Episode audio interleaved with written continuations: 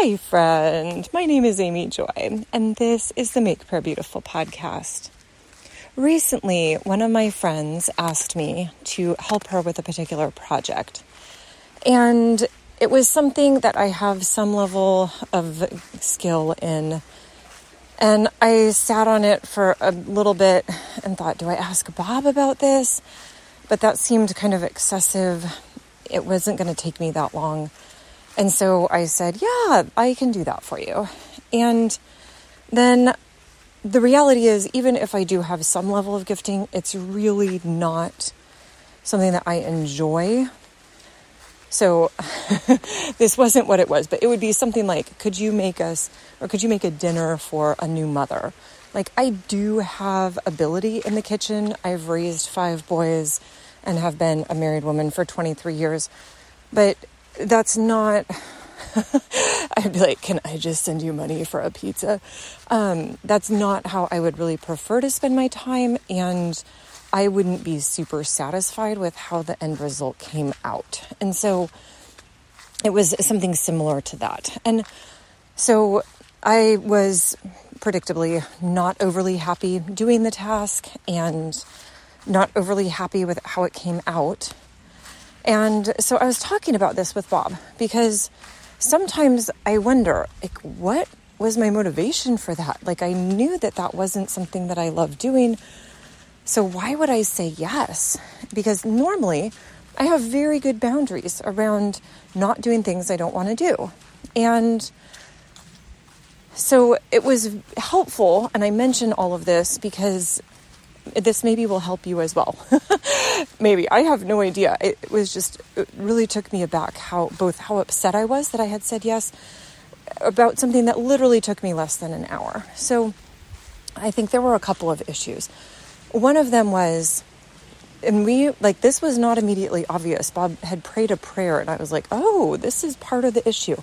This was not an, a close and intimate friend but it also wasn't a friend or it wasn't somebody who I had only had very casual contact with, if that makes sense. It was kind of like somebody at the the intersection of those where it was like I would like to continue to build relationship, but I uh, so I feel a little bit of a pull where if I had no relationship with this person, I would be like, no, I can't do that.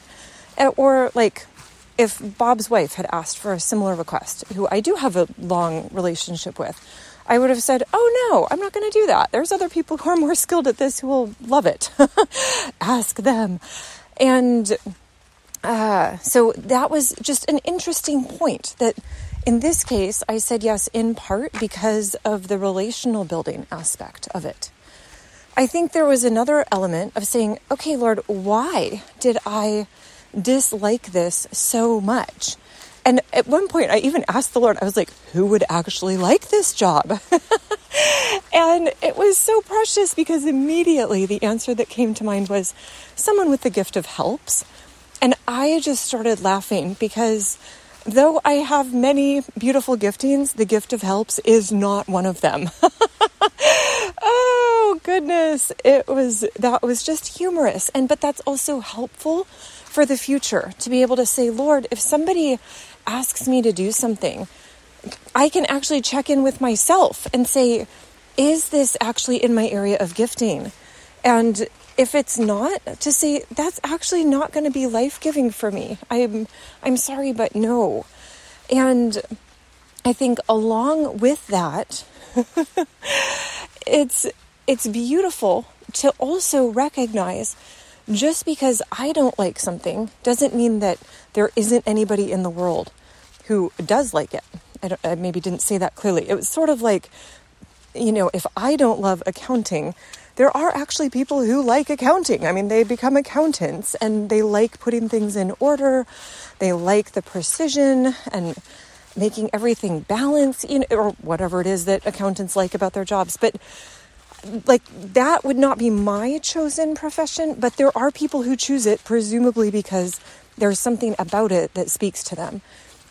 And so, anyway, I, I just thought that that was all very helpful And for the future, then, when people ask, maybe about bringing meals, it's really okay for me to say, let me just give you some money. Or um, in, in other cases, to be able to say, you know, that's not my gifting, but here's some names maybe of people who might be able to help you with that project.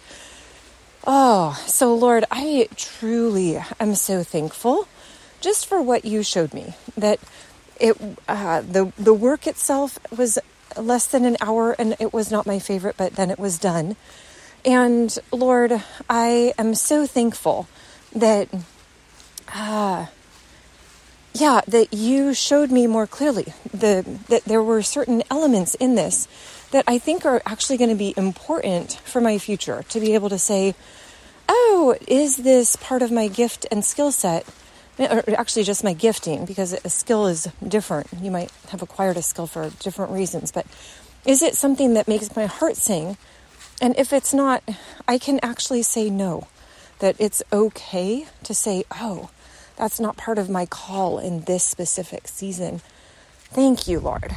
And thank you, Lord, even for the insight around how sometimes we do tasks because of the relational intersection and whether that's right or wrong, I don't know that I'm ready to commit one way or the other, but it's just helpful to know that that is also something that comes into play. So, yeah, thank you, Lord, for the wisdom that you give. In your precious name, Jesus. Amen.